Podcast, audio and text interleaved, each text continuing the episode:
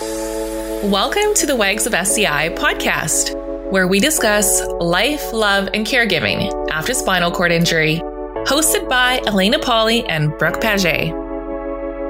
Both of our partners are quadriplegics, and after connecting online in 2017, we began the advocacy and support group WAGS of SCI, which is an acronym for Wives and Girlfriends of Spinal Cord Injury.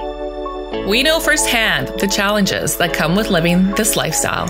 And our mission is to spread education, awareness, and positivity from our unique perspectives.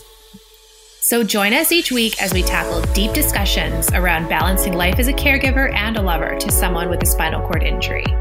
Thank you so much for tuning in to the Wags of SCI podcast. Here we go.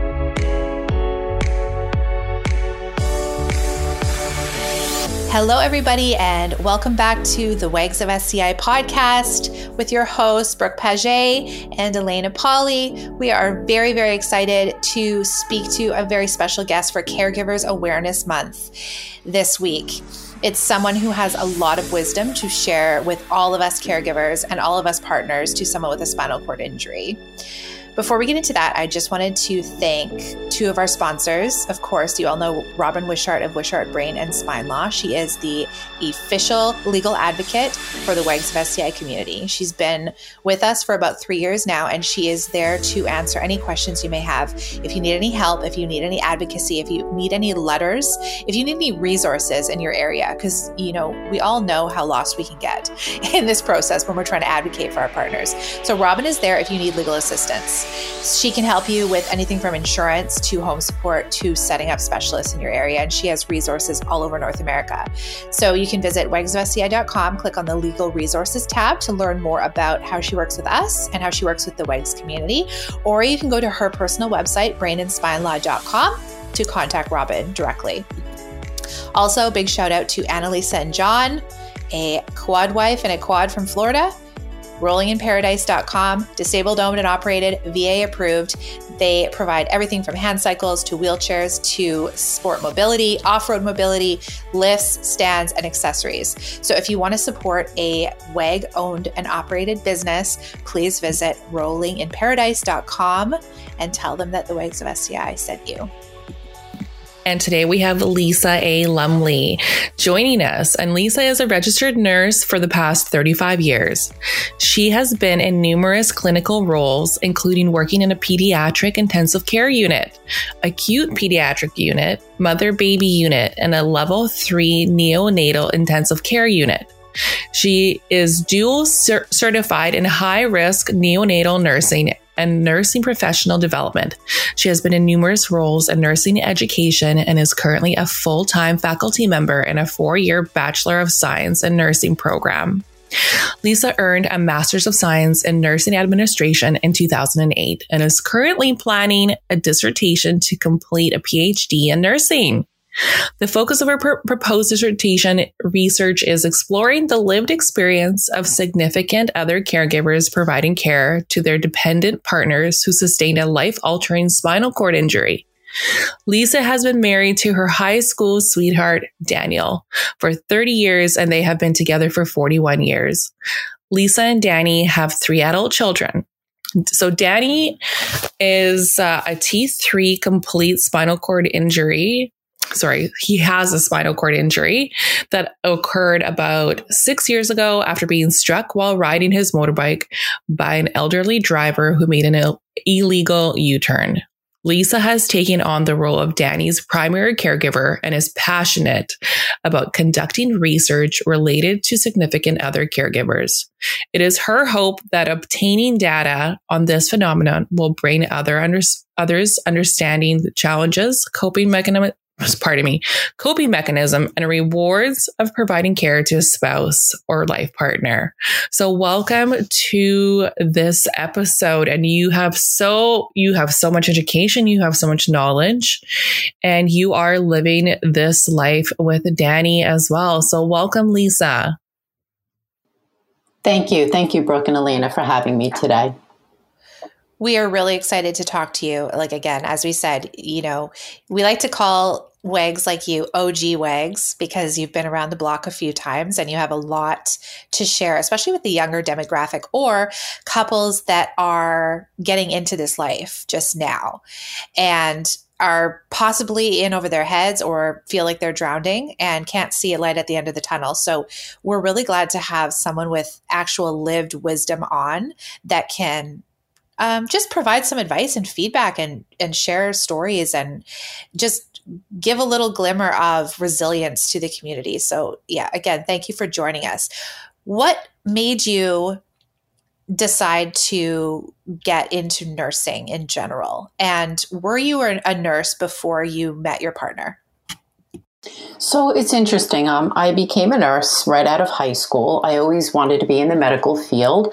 Um, so, right out of high school, I went to a four year program and became a nurse. Started in acute pediatrics, a pediatric ICU, neonatal ICU.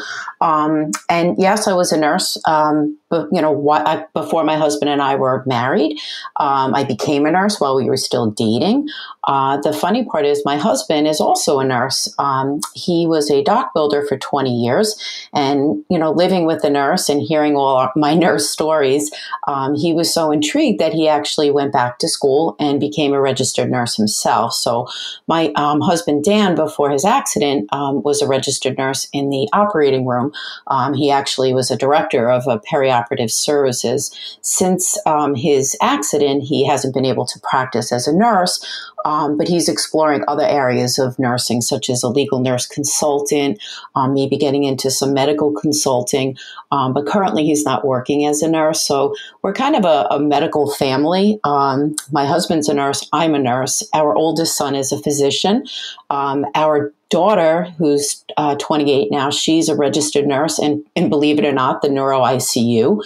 Um, she decided to become a nurse after um, my husband's accident, after her dad's accident, uh, because she was so enthralled by the nurses that took care of him in the critical care unit um, that she just had such a calling for it that you know she had a master's in teaching. She was a teacher for high school and uh, went back to school to be a nurse. So she currently works in the neuro icu uh, with other trauma patients and patients who have any type of neurological issues. And then my youngest um, daniel also he's in school to uh, finish nursing as well. So we have quite the medical family. Um, my husband and i i guess talked about nursing and medical so much that they all wanted to follow in our footsteps Wow, that's amazing. That's that is very very cool. And for your children to to go into this, I mean, the injury occurred for you guys not that long ago. 6 years is not that long ago, right? Exactly, exactly. I mean, as you know, you you both are, um, you know, in similar situations. It was a life changer for us. Um, my husband was very active and, uh, you know, very hands on, and um, it, it, was it was quite the trauma for all of us. Um, he was in the ICU for about three and a half months. Um, then he was in rehab for about three months. Uh, we modified our entire home to accommodate him. Um, but you know what? Now we're we're kind of normalizing. We um, our children are growing and they're all successful, getting engaged, getting married, and um, he's still he's still Dan. You know, he's still their mm-hmm. dad. He's still the love of my life. He's just uh, we jokingly say it's you know Dan sitting. Um, you know, uh, luckily cognitively he's intact. I mean, some maybe short term memory losses, but I, I, can't, you know, say if that was from the spinal cord injury just because he's getting old. Um, but he definitely uh, is here with us. He's celebrating all of our life celebrations. Like I said, my hus- my son became a doctor, my daughter became a nurse, engagements and weddings. So it's just that's the beauty of this. You know, as hard as it is to be a caregiver, I always, uh, we all always look at the glass half full. Um, and you know, I you get the questions, and I'm sure all the other wags uh, who are listening can understand this. Like, oh my gosh, how are you doing this? Like, I could never do this. And first of all, no one ever gave me a choice, right? And one of my favorite quotes is, "You never how, know how strong you could be until being strong is the only choice you have," right? Um, but I love to see the positive side of this. My husband has endured so much, and he's he's truly our Superman. Um, he he overcomes every obstacle in the beginning, I had some help at home with uh, we we paid out of pocket for uh, an aide to come in so that I can go back to work. Um, and now, six years later, we no longer have an aide, and, and he's doing a lot of his care on his own. I mean, um, you know, with my support and, and the support of all our loved ones, but he truly has persevered, and I, I think that the most important thing is love, right? Love conquers it all, conquers all. I mean, you know, when we got married, we pledged to each other to be through good times, bad times, sickness, health, you know, the, the spiel. And this is the real test of it. Um, and I would hope, and you know, we've talked about it, that he would be just as engrossed in me if, if it happened to me. Um, so one of the reasons that I'm so passionate about this, and I'm so happy that you asked me to talk, is because you know, when my husband had the injury six and a half years ago, the, the medical staff was absolutely fabulous. And I attributed him being here today to them, right? You know, they saved his life. But the problem was, you know, as a caregiver, you're often overlooked, right? Like everyone is like, oh my gosh, he's so wonderful. He's so great. But the, the, the whole burden of it, without sounding like it's all a burden, um, really falls on the shoulders of a caregiver. And I really wish somebody at the time of his accident, maybe I wasn't ready at the time, maybe a little after, would have sat me down and said, Hey, Lisa, you know what? This is going to be tough.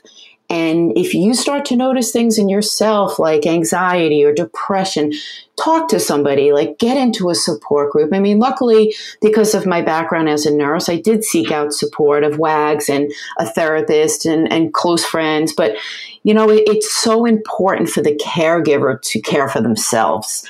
Um, and I oftentimes think that the medical staff, doctors, nurses, don't see that there are two people involved and actually more when you have a family involved. It's the patient, but it's also that caregiver. And I, I, feel like, you know, one of the things that the reason I'm, I'm looking to do research on looking at the life of a, a significant other caregiver is so many areas in our life have been affected right? Not just intimacy, but the finances and the roles that we played before and after.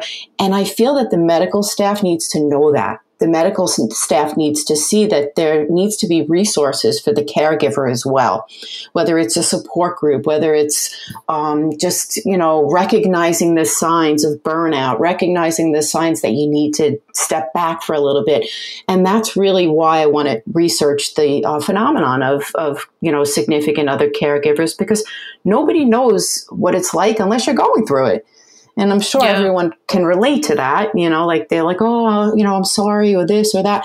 But unless you're walking in the shoes of a significant other caregiver, you really have no clue. Yeah, well put, well said. And that's something that Brooke and I both say quite often is that we we really saw the lack of resources for not only family caregivers but spousal caregivers in both you know rehab and hospital and all the way out. And a lot of the time the spouse is looked as the, the help. They're just there to, to help the nurses with whatever they need in rehab. So thank you very much for saying what you've said. What do you suggest, or from your perspective, you know, Brooke and I are, are actually on a panel. We're um, on a panel to create some better resources for caregivers in hospital that we're we're working on the study with U- the University of British Columbia here in Vancouver.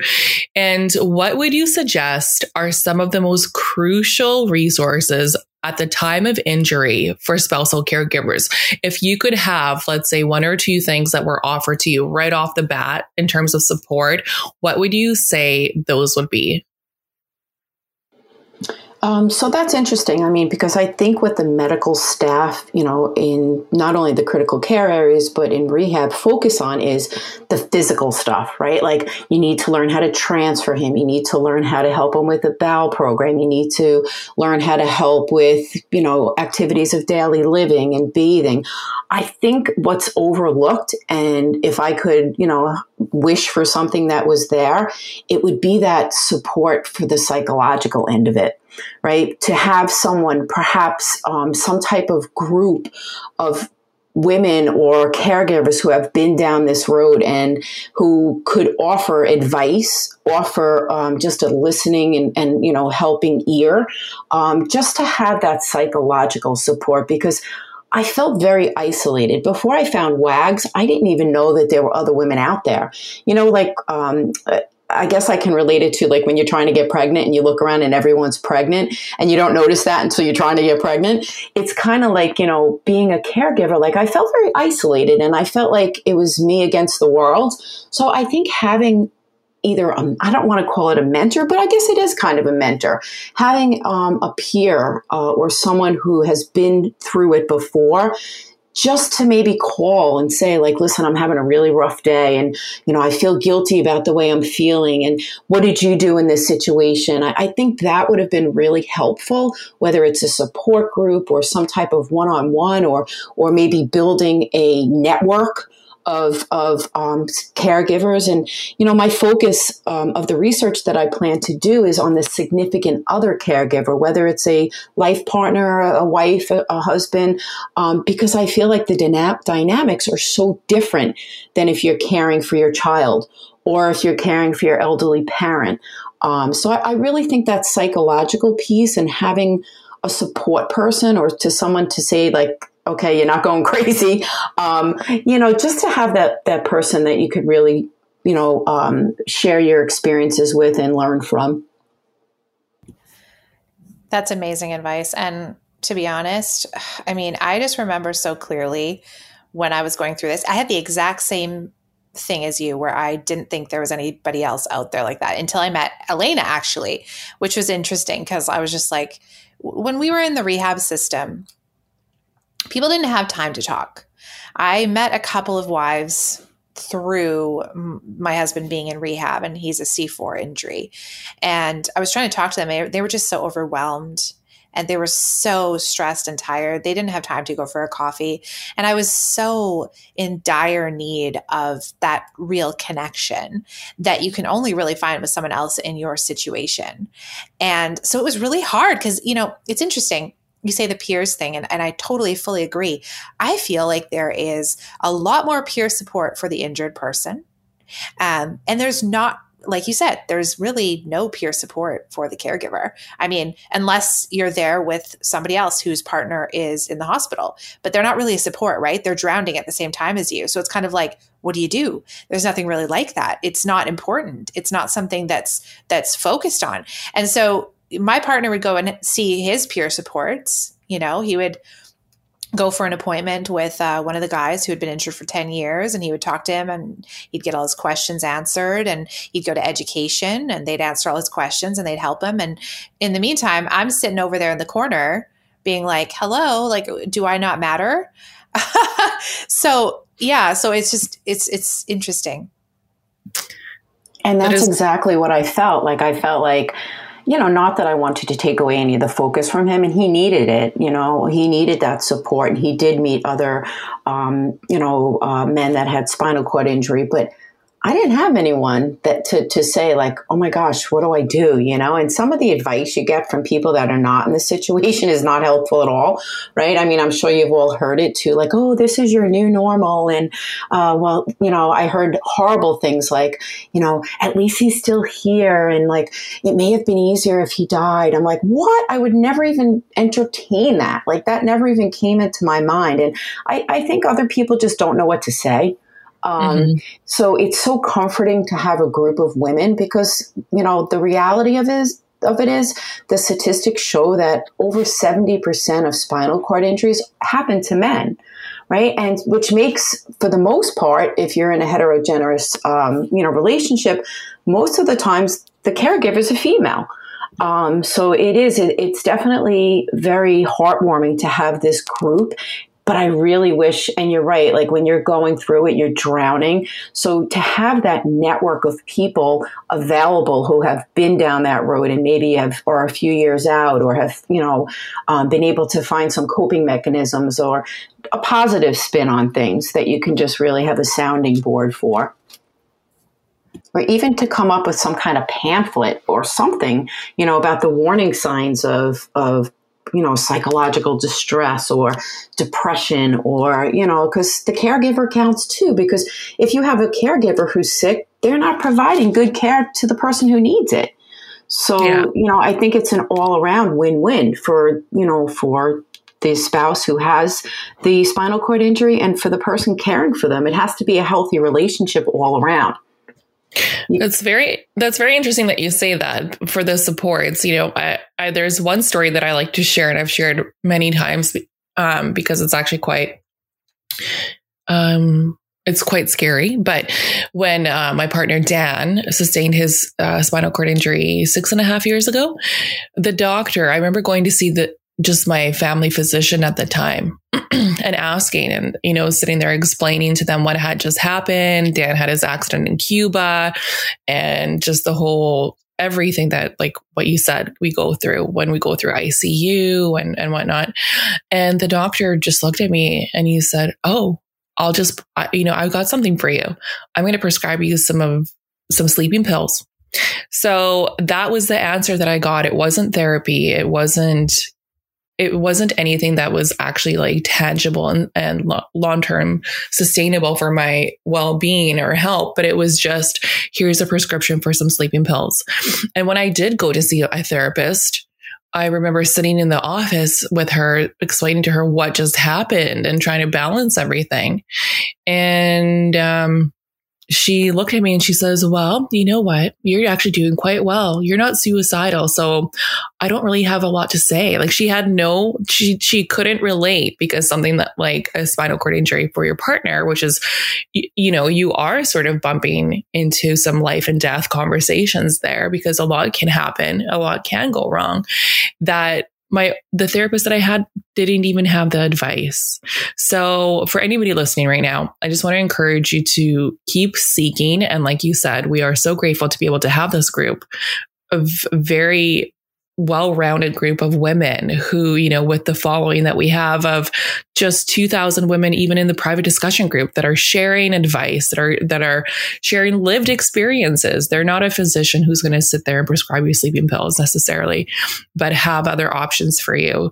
So, I mean, listening to everything. You you're saying everything that brooke and i consistently talk about is that we're just so grateful that there are women like you that are coming on podcasts and sharing your story and are able to see the light at the end of the tunnel. Because i think sometimes that's a really really good reminder that there is six years later you could be where lisa is coming on a podcast to share your wisdom and not necessarily drowning right that's interesting, Elena, that you said that because my doctor too wanted to prescribe an antidepressant and Xanax, and I'm like, no, that's not what I'm. And then you know, I did go to a therapist, and and her advice was, you know what, Lisa, I, you're doing really well, and again, you know, you're not um, overly depressed, but maybe you should consider having an affair. and I was like, what? Absolutely not. Like wow. that's not that. And you know what? I'm like, I think it's time for a new therapist because I don't know that the medical staff, that the therapy staff, that the nursing staff is trained in this, is it knows what to say and, and, and understands and says, you know, just keep trudging along and take care of yourself. And and that's my goal as a nurse is to um, to broaden that knowledge base for the medical community that it's not just about the patient that we have to think about the caregiver's well-being and and and have supports built in for the caregiver because you know when you have a, a person who has an injury the whole family is affected. You know and it wasn't just it wasn't just me as a caregiver it was also my adult children you know, they they also needed some support. And luckily, we're a very tight family, and we were able to buoy each other. But you know, the roles have changed so significantly, and, and the concerns, and just the trauma. I mean, just you know, after the accident, and and again, um, just like you, it was almost six and a half years ago but I can recall every single second of it. And for probably the first few years, I kept waiting for the next shoe to fall right? And they call it like a secondary traumatic stress syndrome. Like mm-hmm. I kept waiting for something bad to happen. Like, okay, what's next? What's next? And you can't live your life like that and be healthy. So I, I, think that just an increased awareness for the medical community about the important role of a caregiver is so, so crucial to the well being of the whole family. Um, so that's like, I feel like, you know, out of this situation, which, you know, felt like the worst thing that could ever possibly happen, I want something good to come of it. Like this, I want this to be my life's work is to um, help other women and for all of us to come together and, and, increase that awareness of the medical community. So there are supports built in for the caregiver. Well, it's interesting because we talk about silver linings and and uh, the positive side of everything. And I, you know, we've been, Elena and I have been looking at a lot of statistics uh, following COVID, and we have a good, really good working relationship with the Washington Post. And we've participated with them in a few articles over the course of the pandemic about caregivers and about the shortage in caregivers and about the fact that nobody really seems to care about caregivers. And now, since the pandemic happened, all of a sudden, policymakers and people in power are starting to listen because they've either been personally impacted by a shortage of caregivers or they've had a loved one that has been impacted by their nursing team canceling or you know they don't want to expose them to covid. So the caregiver at home steps in free for free without getting paid. And the stress that comes with that. I'm a huge i'm a person that always says you have to be personally impacted by something in order to make a change. And you can see it happening on a macro scale right now with what is happening now. And you know they call it a quote caregiving crisis because there are such a shortage of nurses and and healthcare workers and care attendants. They're all stressed out the ones that are still there and they're overworked and underpaid. And then you have all of these family caregivers that are stepping up because they love and care about their loved ones and they're not getting any recognition or help for what they're doing. And so I find it interesting because that is definitely a silver lining for me about what has happened to the planet over the past little while is care- caregivers and the plight of caregivers and how important they truly are are starting to get highlighted and people are starting to say, "Oh, wait a second.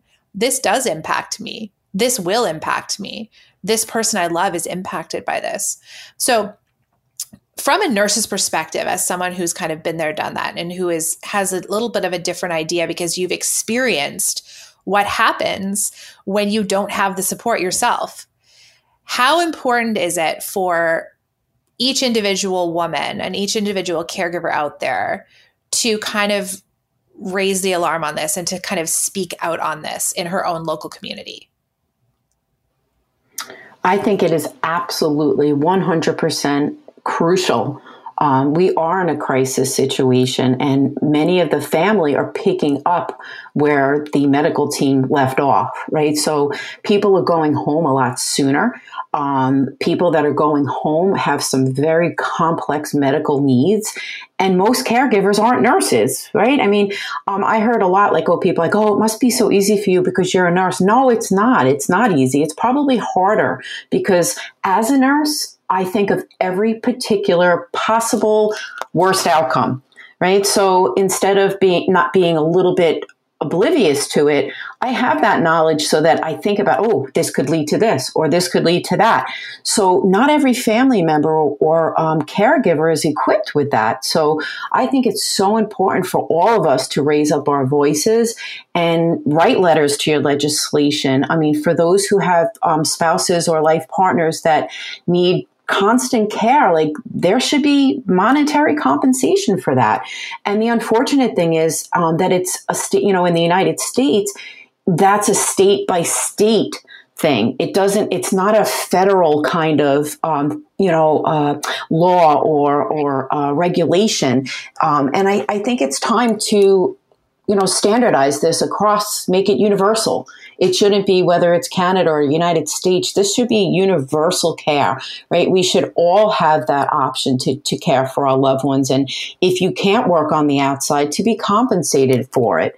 I think that we all have to be part of it. I mean, I, I have um, done some research and they are starting to, you know, come out with uh, things like the Raise Family Care Act and, uh, you know, the American Association for Retired People and the National Association for Caregiving came out with a wonderful report about family caregiving. Now, it wasn't just, you know, specific to spinal cord injury, but it's other family caregivers as well. And it, the time is now. I mean, the time, the, you know, it's the opportunity is hot right now to really um, make a difference and to raise the awareness. I, I think we all have to uh, be part of this and, and yes, to use the group as support, but also there's strength in numbers. And there's so many of us out there that I think that we certainly could make some changes where they're needed.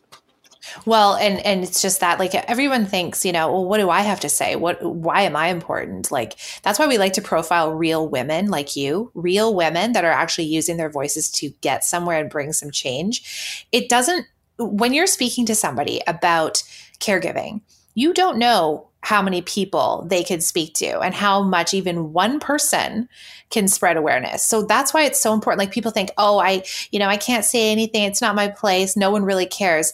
That is not true. They do care. Every, people do care, but even the people that pretend to not care or that really don't have time for you and don't want to hear about this, you don't know if they're listening or not. This could change their outlook on something. This could, I've talked to so many people over the course of the last eight years since my partner's injury, where I didn't think that they were even listening to me. And I would say one or two things.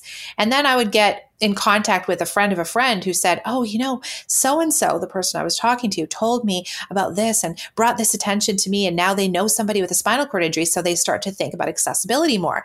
And it's the same thing with caregiving, it's the same thing with um, unpaid caregiving. And you know all of this advocacy that we're doing behind the scenes here in canada and in the us to advocate for women who choose to stay at home and provide care for their partner should be compensated.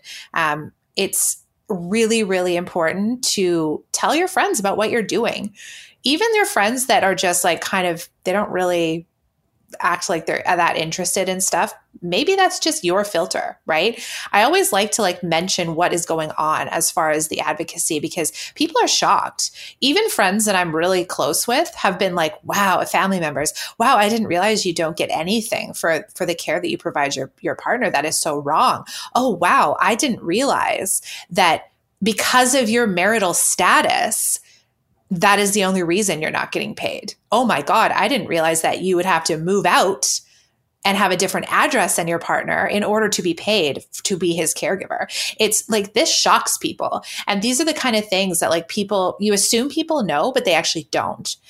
And so, I don't know. I think like what you said earlier about it's how it's a hot time to to start talking about this. It is, and with Caregivers Awareness Month, which is all November long, this is what we're talking about. These are the kind of conversations that everyone has to start having. They don't need to be uncomfortable, they just need to be little snippets. Look into my life. Look what's going on in my life. This could be you. You know we always say this quote um, all the time in all our podcasts that everybody is going to either need a caregiver or be a caregiver or it's it's it's universal. It's something that is it's happening. You're going to need one at some point or you're going to be one at some point. So why not start these conversations in, in our little small circles and just make it known what is going on, right? Um, yeah. And that is that's actually one of the main reasons why I chose this topic for my dissertation. You know, exploring the lived experience of a significant other caregiver caring for a partner with a spinal cord injury because I wanted to hear the voices and the words of the women and caregivers who are doing it. Because you know what? If we're all sharing our experience, somebody else might go, wow, I never thought of that. Or I'm not alone. Or yes, that's exactly what I'm going through. And that, like I said, you know, when I proposed my topic to, um, to the school that I'm in, um, I got a little bit of pushback because um, the head of the, the program said, Nah, you know, Lisa, it sounds to me like this may be a little too personal. And I said, Well, that's exactly why I have to do it.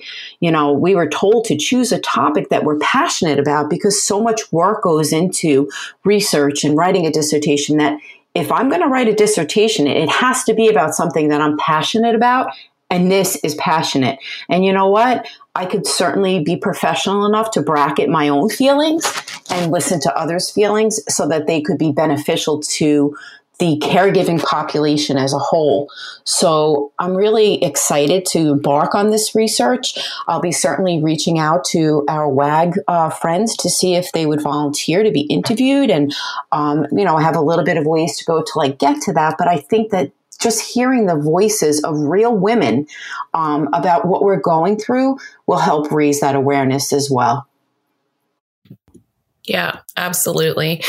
Um, what would you say, Lisa? You know, uh, going back to sort of what you were talking about earlier with your children as well, and how the dynamics, how how the roles become adjusted when your partner sustains spinal cord injury. Um, have your children? Do you feel that your children have now become caregivers to their father as well, or how how does that work in your family household? Um, how how did that role change for him? So that's interesting because um, one of the things that I, I chose to do for our family was I mean, my children certainly will help. Uh, my two older children no longer live at home. Um, but when my daughter was living home, she always tried to jump in and help. And I felt as a mom that I didn't want her to. Like, I didn't want her to be the caregiver. I wanted her to be the daughter. My son, you know, he's, he's still living home. He's 24 and he tends to try to jump in as well. And, and as a mom, I, I try to somehow protect them from that because I still want them to have that son father relationship and not you know father caregiver relationship so for them they're more than willing um, but at the same point, I feel like part of my role as a mom is to keep their dad as their dad and not their patient because they all are in the medical field. So they're more than willing to help. But I feel as a mom, I kind of insulate them from that um, only because I just. I feel like it's my role as my husband's wife to do that. And I, I just, I don't know. Sometimes I just, I want them to just be his child and not his caregiver. So that's just my own personal opinion.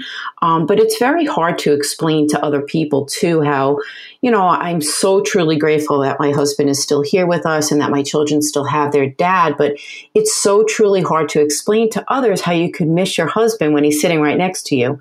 And I feel that my kids feel that way, too. Like it's hard to explain how you can miss your dad when he's sitting right there right? Because it, he is different now. His physical capabilities are different.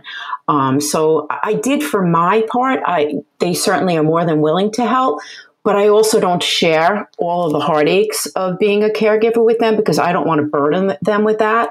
Um, if anything, I, I try to somewhat hide it from them, you know, and I want I don't want them to take on my worries. So I, I basically put on a happy face I stay strong even when I don't feel strong.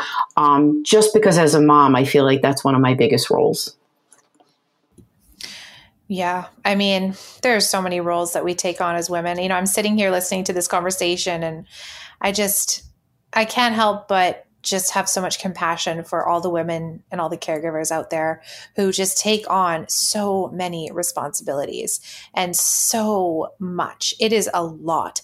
And I really don't like sugarcoating it. It is a lot. It is a lot to take on. You're navigating kids, you're navigating a job, you're navigating your research, you're navigating your partner's injury, your emotional state, his emotional state. It is it is definitely a wild ride. And, you know, we would not be able to do this without the support of one another. That's for sure. It's, it's, it's a crazy life. It's a wild ride. I, I wanted to ask you, the Washington Post came out with an article it was this was in 2021 and we partnered with the reporter amber ferguson on this it was called how america treats paral- the partners of paralyzed men. And it was a big investigation into unpaid support and the emotional and mental toll that this takes on the caregiver. Um, there were only eight states out of 50 that compensate spousal caregivers. Do you live in a state that compensates spousal caregivers at all? I don't believe New York does, no. So there's no programs, there's no opportunities, there's nothing as far as pro, like giving any sort of support to family caregivers in New York? Well, the thing is, like, even not just monetary uh, compensation for caring, but even medical insurance, right? So, right, I get my my benefits through work, but now my husband is eligible for Medicaid. Now, I know that your your healthcare system is different. Um, however, in the United States, Medicaid is for low income or for those that are on permanent disability. Now, my husband qualifies for it. However, because of my salary, he would have to pay $500 a month for it. Now, one of you had mentioned earlier that, you know, if we weren't married or if we didn't live together, then it would be free for him. So if we got divorced or if we didn't live in the same house, his medical benefits would be free and mine would be a lot cheaper. So the support that's there from, you know, regulatory agencies and government is not really there if you think about it. For those married couples, for those people that choose to stay in a committed relationship, um, it's very difficult because financially it's really difficult. Um, like I said, if he wanted to get um, Medicaid, it would cost him about $500 a month because they're considering me and my income. So that's not fair. you know, I mean, there's, yeah. there's so much work that has to be done in this, in this particular department. And also, you know, even just getting him a new wheelchair, like his wheelchair now is about six years old. So it looks like it went through World War Three because he smashes into the molding and everything else, you know, right? And mm-hmm. he's definitely due for a new one because he also, you know, when he came out of the ICU, he was so, he lost so much weight that they fit him for a wheelchair and he was like at 150 pounds. Now he's gained weight and he's about 220 pounds. So his wheelchair is a lot smaller than it should be. So even to try to get him a new wheelchair, you had to hear the back and forth with the insurance companies and, you know, the deductibles we're paying and who can afford all this? You know, it's just everything yeah. is just so expensive. And, you know, if he didn't have his wheelchair, he would, he'd be grounded. So right. it, it's just the support is just not there, not there the way it should be. A wheelchair 100%. is a necessity. Like even even coming out of rehab, um, you know, when you have to order all the equipment, and I the therapists were excellent. They made a whole list of slide boards and this and that. And when I called the insurance company and I tried to order a shower chair, they told me it wasn't covered. And I said, wait, why would a shower chair not be covered? And they said, well, it's not a medical necessity. I go, so I shouldn't he shouldn't shower. Oh, well, he could take a bed bath for the rest of his right. life. He's going to take right. a bed bath. So it cost me almost a thousand dollars out of our pocket to buy him a shower chair. So why isn't that covered? Isn't that interesting? That's so interesting that you say that. That the the level so the quality of life that you now have because you have a disability plummets even further down the drain because you can't get the equipment that you actually need to function the, the same or similar you know, through a similar routine that an able bodied person can. Like you said, the bed baths. Now, not only having a bed bath now requires, definitely requires a caregiver to help you with that because who can lie in bed paralyzed and wiggle around trying to clean themselves. So if only, you know what I'm saying? It's almost like a preventative. Why wouldn't they cover a shower chair where somebody who's a paraplegic could put potentially transfer themselves onto and give themselves a shower? It, it, just doesn't make sense. Um, one of the things I wanted to mention to you, Lisa, was my partner, Dan he discovered. So Dan is going to be graduating next year um, as a therapist of recreation, and he discovered. I want to say it was a year into our accident that if he took some courses at school, that his medical coverage would cover everything, like a wheelchair and medical equipment. Now. I think you only have to take about one course, one or two courses um, and you get this the student benefits. Now, one of the most interesting things that I learned throughout this process was a nobody told us, no social worker, nobody at rehab told us that this was even an option. And B, that when it came time for him to get coverage for a wheelchair, they wouldn't cover the cushion. So they would cover the chair, but not the cushion that you sit on. So then Dan went back to the drawing board and he called the policy um, the insurance uh, company and talked to them about, about the policies. And he says, Do you realize, A, you probably don't have a wheelchair user working in this department who knows anything about the equipment that I need? And B, do you realize that I need the cushion to sit on? It doesn't come with a seat. And they had no idea. And after he gave them this this piece of awareness and sort of educated them, they went back and they said, we will cover it. So again, it's one of those things you have to use your voice and you have to go through these experiences on your own because you learn so much and you can help so many other people through the things that you didn't know yourself, right? Yeah, absolutely. It's certainly a learning experience across the board, right? Not just dealing with the medical, but the insurance and and and all the the other uh, components of having a disability as well. And even just you know, like the hardships. If you think about it, you know, if we get invited out to dinner by friends, my first thought is, oh gosh, I hope they're accessible. And as the minute we, you know, get off the phone or text, I'm, I'm on, you know, Google looking up whether the restaurant or the facility is accessible because some of them aren't right? I mean, not every place mm-hmm. that that's out there is is accessible. Um, and they might say, "Oh no, yeah, we're accessible," and then you pull up and there's stairs in the front. So how is it accessible? Um, right. So, yeah, it's it's certainly a learning experience, and and again, I'm truly grateful for this group. I, I wish we could do some kind of like uh, worldwide gathering so we could all meet uh, and just kind of share our, our experiences. We're working on it. we're working on it.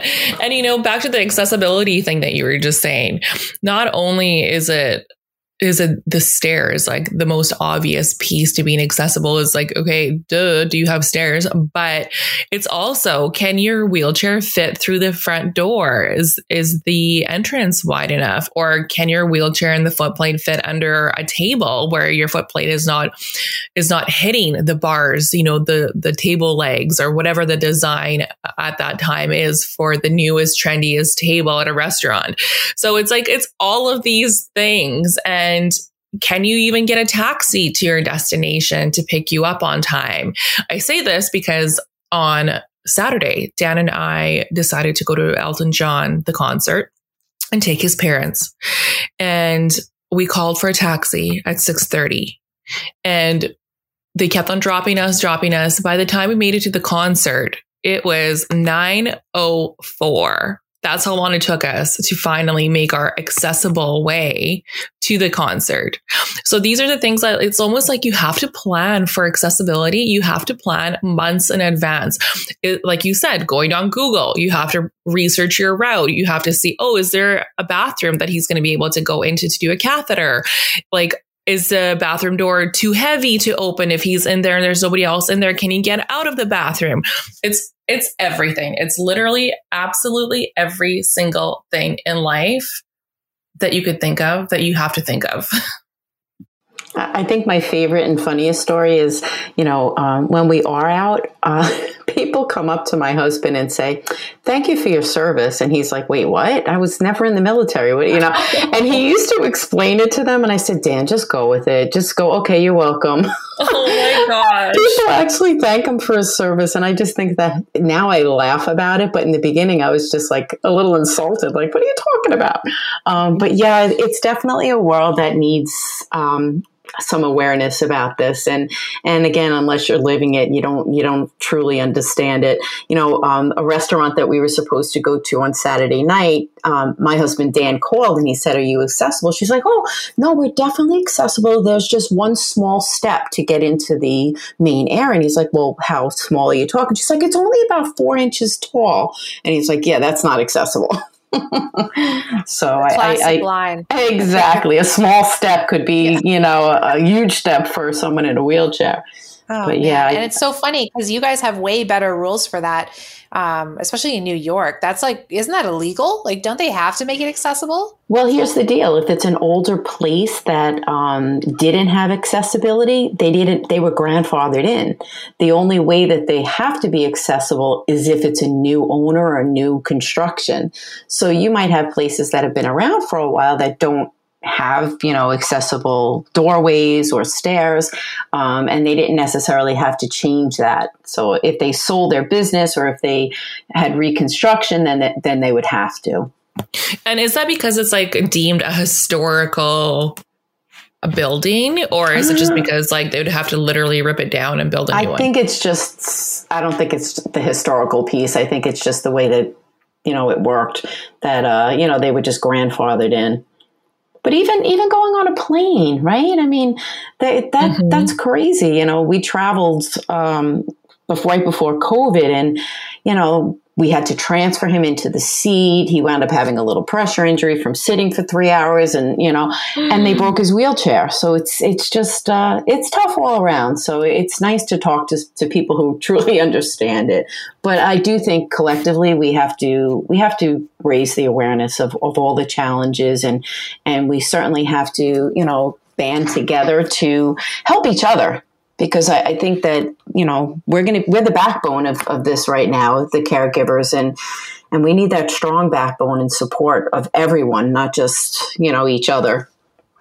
It's really fun talking to you right now. Um, even for us, like we are on the private group every day, pretty much all day, um, and mod- moderating and solving problems and meeting new women and emailing and you know a lot of stuff goes on behind the scenes, and it's it is still really really nice to just have a actual conversation with another WAG um, and not have to be solving anything just chatting about about shared issues and shared celebrations and shared uh, heartache. And it's it's funny because Elena and I, you know, we've met thousands of women over the years, and we all have very similar issues, like very similar things that have happened to us, like from your incident on the plane to breaking the wheelchair, to having the four inch step, to having the hospital, you know, counselors saying, well, you can't have any help because you're not suicidal, um, to prescribing drugs. Like these are all things that happen. It doesn't matter who you are that like literally these things have happened to all of us. And so it just goes to show you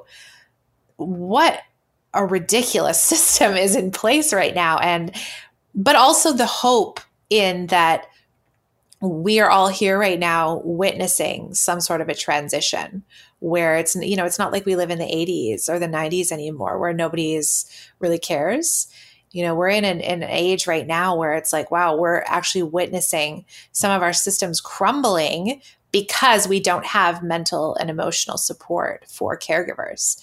And it's very very hard to watch this happen but it's also very exciting because you know these things have to fall apart before they can be rebuilt right? And so to kind of be on the leading edge of that and to seeing it happen in real time is is is really exciting but you know, also a little bit scary because it is the unknown, right? Everybody is seems to be a little bit fearful of the unknown. But yeah, it's really good to have this conversation with you. Just, you know, one way to another, to another, and just find that commonality again. And it's just, it's really, really nice for me to sit here and chat about all these things because it's like, oh, yeah, I forgot. We're not really alone in this, right? Mm-hmm. Absolutely. If you had a piece of advice for yourself, Lisa, at the beginning of your partner's injury, what is one thing that you know now that you wish you told you had known or you told yourself at the very beginning? Hmm. I think um, that advice would be to not be so hard on myself. I felt like I always had to be the strong one, right? You always have to be the strong one and and grin and bear it. And you know, it's okay to break down. It, it's okay to feel like you're not doing enough one day. Um, you know, just to kind of get up the next day and every day is a new day and approach it like that, and to be truly grateful. And that's that's what I thrive on right now is just being grateful. Grateful that i have my husband. Grateful that that we still love one another. Grateful that at the end of the day he's still the guy i want to come home to. Um, and i think just I think, you know, what I, just to be a little easier on myself, because I, I thought that I always had to be that strong person. And you don't always have to be the strong person. In the end, you pull it together anyway.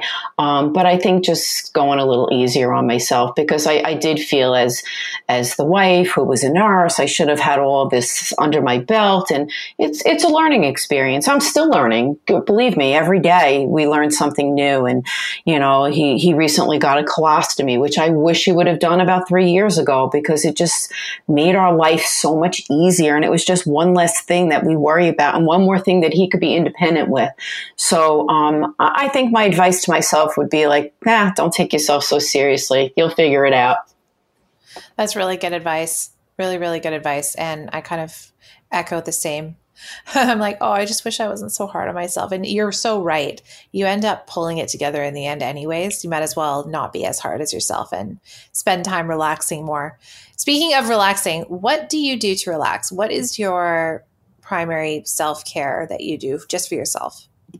So I love to read. Uh, I'm an avid reader, and that's kind of how I turn off my day at the end um, of each day. Is I love to read. I read all different kinds of historical fiction, and um, you know, just having a social life too. I think you know we have a great group of, of friends. Um, we like to go out and listen to music, and um, I think having that it kind of makes us it normalizes our routine it normalizes our lives. Um, so i think just getting together with friends reading um, those are some of the things that i do for myself and for us as a couple. Um, and also talking you know if i'm having a rough day i have no problem letting dan know about it. And and he's so good. He listens and you know he tries to help but even just listening helps too yeah, absolutely. Well, Lisa, thank you so much for coming on to our podcast today and sharing some of your wisdom and sharing some of your lived experiences. And the work that you are doing is so, so important and so crucial for the betterment of all of us collectively. And what we always say is t- when you're, when you feel seen and heard and taken care of, you are better version not only for yourself but the people around you as well the people that you love and you owe it to yourself.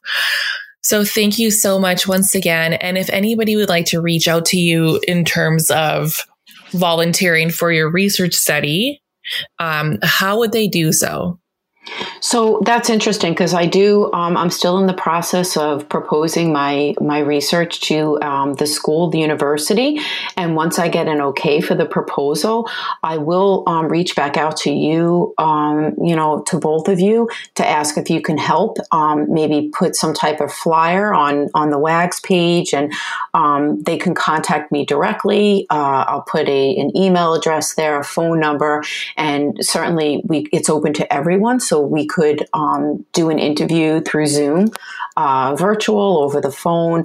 I think Zoom's better because I like that face to face. So when I get to that point, I will certainly reach out to both of you uh, and ask for your assistance in, in recruiting participants that want to volunteer and make a difference as well.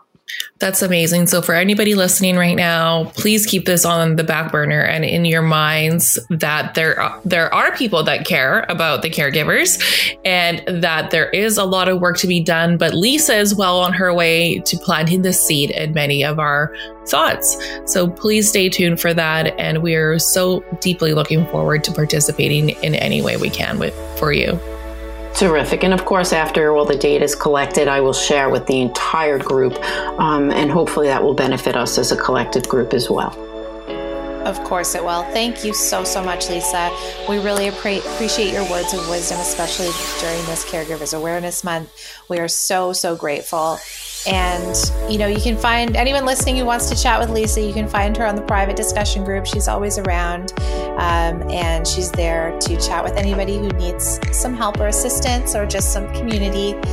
Um, thank you to everyone who listened today. We hope everyone is having an amazing Caregivers Awareness Month and that you feel inspired and you feel motivated and you feel stronger just by listening to Lisa. So thank you thank so you. much, Brooke and Elena. I appreciate this. I appreciate all of your hard work and I appreciate uh, the WAGS group and, and, and all of our collaboration. So until next time, take care of yourselves and love each other. Thank Cheers. you. Cheers.